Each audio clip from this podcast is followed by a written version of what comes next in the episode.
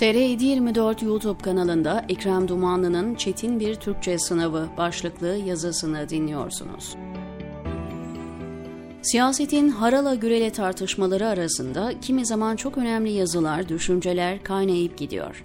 Hal böyle olunca bağrışmalı çağrışmalı konular asli tartışma mevzularını ezip geçiyor.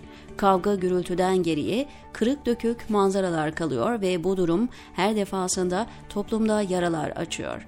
Oysa daha esaslı gündemlerin konuşulması gerekiyor ki ülke ileriye doğru mesafe alabilsin. Yukarıda hülasa etmeye çalıştığım kanaatimi teyit eden bir yazı okudum geçenlerde. Alin Özinyan imzası taşıyan makale Kronos News'te yayınlandı. Türkçemizi rahat bırak, peki oldu başlığını taşıyan yazı arşivlik bilgiler içeriyor. Alin Hanım köşe yazısının hacmini zorlayarak Türkoloji eserlerinin listesini veriyor. Bu kadar kapsamlı çalışmanın Ermeni araştırmacılar tarafından yapıldığını okuduğunuzda şaşırıp kalacaksınız.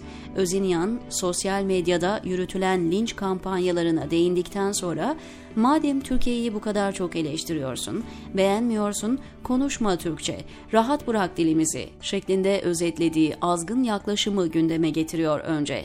Ardından bu yaklaşımın ne kadar sağlıklı olduğunu sorguluyor ve temel bir yaklaşım ortaya koyuyor. Türkçenin bu coğrafyanın dili olması ve sadece etnik Türklere değil, bu topraklardaki diğer halklara da ait olduğunu, burada yaşayan herkesin ana dili olduğu konusu önemli bir konu. İşte bu hüküm karşısında herkesin şapkasını önüne koyup bir kere daha düşünmesi gerekiyor. Türkçenin en büyük felaketi Türkçülüğün ayrımcı bir parçası haline getirilmesidir. Anadolu coğrafyasında yaşayan hemen herkesin ortak dili haline gelmiş Türkçeyi ırkçı yaklaşımlarla inhisar altına aldığınızda kaçınılmaz bir başka felakete sürüklenirsiniz. Diğer Anadolu dillerini inkar etme, hatta yasaklama. Kürtçenin yaşadığı sorun da bu gaddar tavrın bir yansımasıdır ve Kürt sorununun başlangıç noktasıdır. Kürt nüfusunun büyük bir bölümü Türkçe bilir, Türkçe konuşurken insanları bir başka ana dilden mahrum etmenin ne anlamı olabilir? Kürtçe ya da bir başka dil konuşulduğunda bunun Türkçe'ye bir zararı yok ki. Mesele en masum çıkarıma göre zihniyet darlığından başka bir şey değil. Aslında Türkçenin zenginliği meselesinde önemli kilometre taşları var.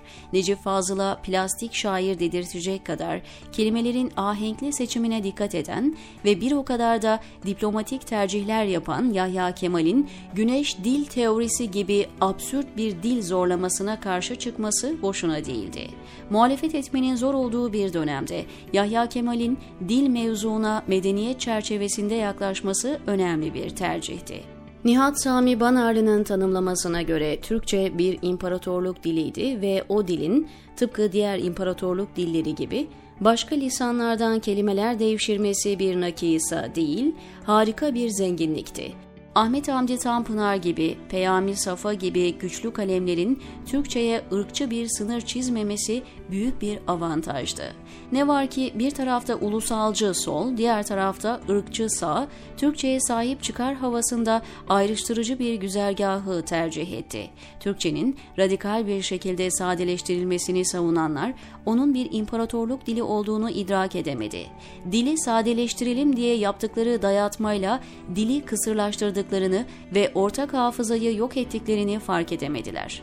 Halbuki hayatın tabii akışı içinde başka dillerden kelime almak, kültürel zenginliğin bir yansıması olduğu gibi düşünce derinliğinin de bir parçasıydı. Zaten aldığın kelime başka bir kalıba dökülerek Türkçeleşiyordu. Bunu neden hatırlatıyorum? Bir dilin yaşadığı bütün coğrafyayı ve o alandaki etkileşimi tabii mecrasında kabul etmediğinizde düşünce dünyanızı görünmez bir zindana çeviriyorsunuz. Anadolu'daki bütün dilleri, lehçeleri, ağızları, şiveleri bir zenginlik olarak görmezseniz, Türkçeyi bir kabile diline indirgediğinizin farkına bile varamıyorsunuz. Ondan sonra da herkese Türkçe üzerinden efelenme hakkını kendinizde bulabiliyorsunuz. Alin Hanım harika bir fasılla bağlıyor meseleyi. Memleket kadar dil de Türkçe de hepimizin. Öyle ki daha uzun süre ömrüm yettikçe Türkçe konuşacağım, yazacağım, hatta şarkı söyleyeceğim. Yaşanan vahşi soykırımdan kaçarak dünyanın dört bir yanına dağılan insanımız ve onların çocukları şimdilerde dünya dillerini öğreniyor. Ne güzel. İngilizce, Almanca, Fransızca, Flemence. Bir başka toplumla kaynaşma adına değerli olduğu kadar ufuk zenginliği açısından da hayati bir süreç bu. Türkiye'ye karşı kalpleri kırık bu insanların.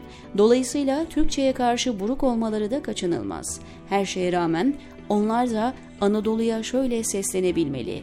Yeni dil öğrenmenin neşvesiyle beraber Türkçe konuşmaya, yazmaya, şarkı söylemeye devam, diyor Ekrem Dumanlı TR724'deki köşesinde.